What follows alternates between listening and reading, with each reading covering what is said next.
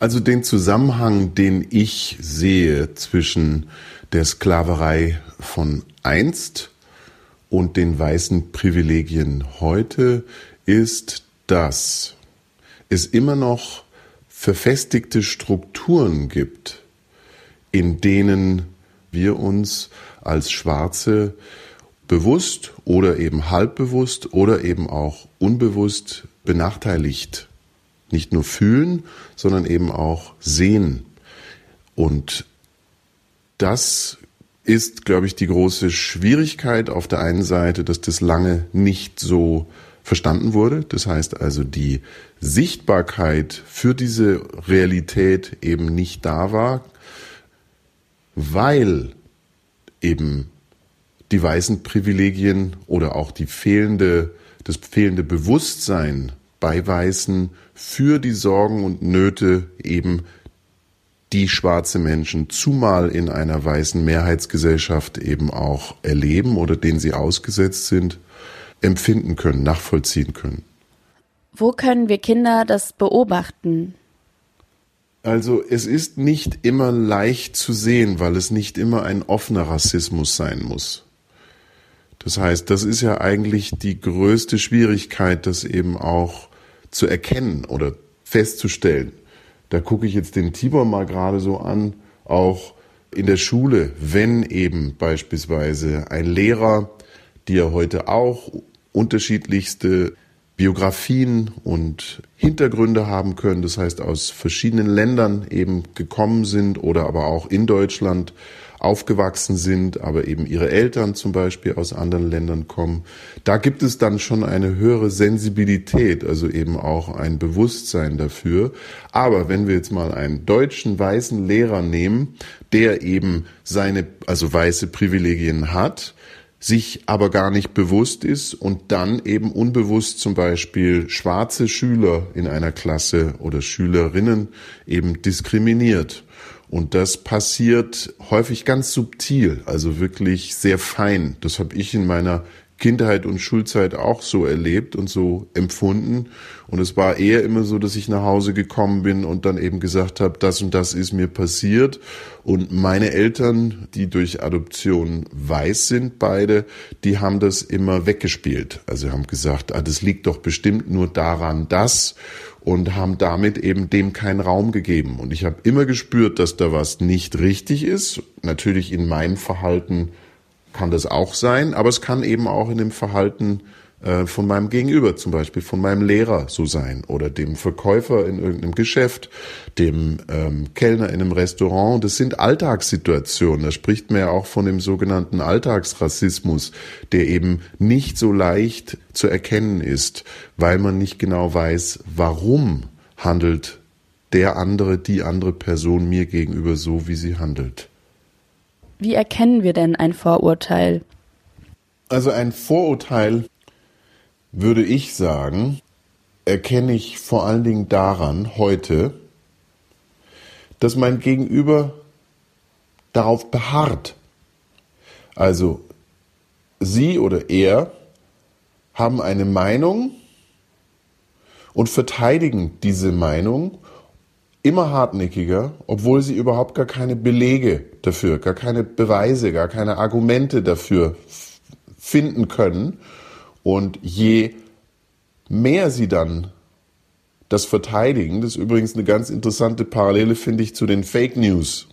Ja, ich behaupte etwas so lange und so hartnäckig, bis immer mehr Anhänger oder Follower eben wirklich dann eben dem dieser Idee oder diesem Gedanken folgen, anstatt das eben auch zu hinterfragen, damit eben auch auseinanderzunehmen und damit auch entkräften zu können. Und ähnlich ist es mit einem Vorurteil auch.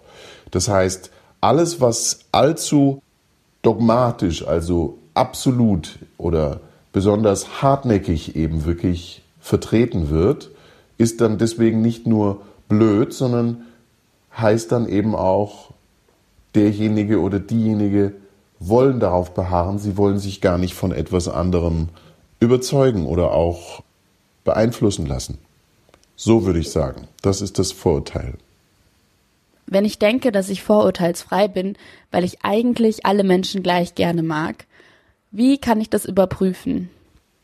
Also ich glaube, den vorurteilsfreien Menschen gibt es gar nicht. Das ist etwas in der Struktur von uns Menschen angelegtes. Das kennt man unter anderem zum Beispiel in der Interkulturalität beziehungsweise in der interkulturellen Lehre, die da eben wirklich besagt, wir müssen als Kinder, wir haben eine frühkindliche Prägung, der können wir uns gar nicht entziehen. Wir sind alle geprägte Wesen und insofern sind wir nicht frei von Kategorien und wir sind auch nicht frei von Vorurteil.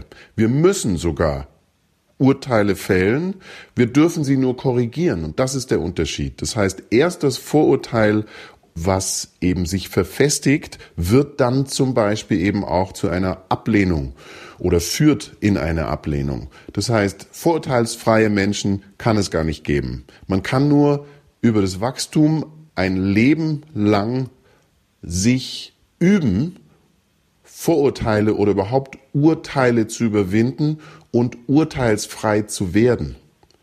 Ein Mensch ohne Vorurteile, den gibt es nicht.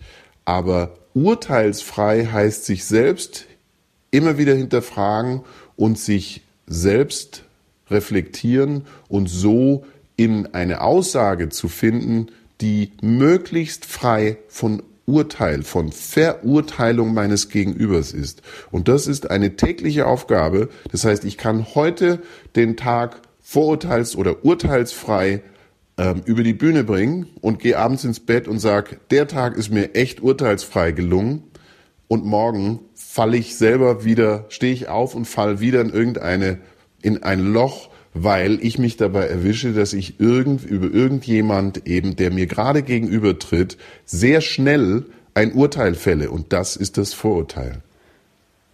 Wie hängen Rassismus und Vorurteile zusammen?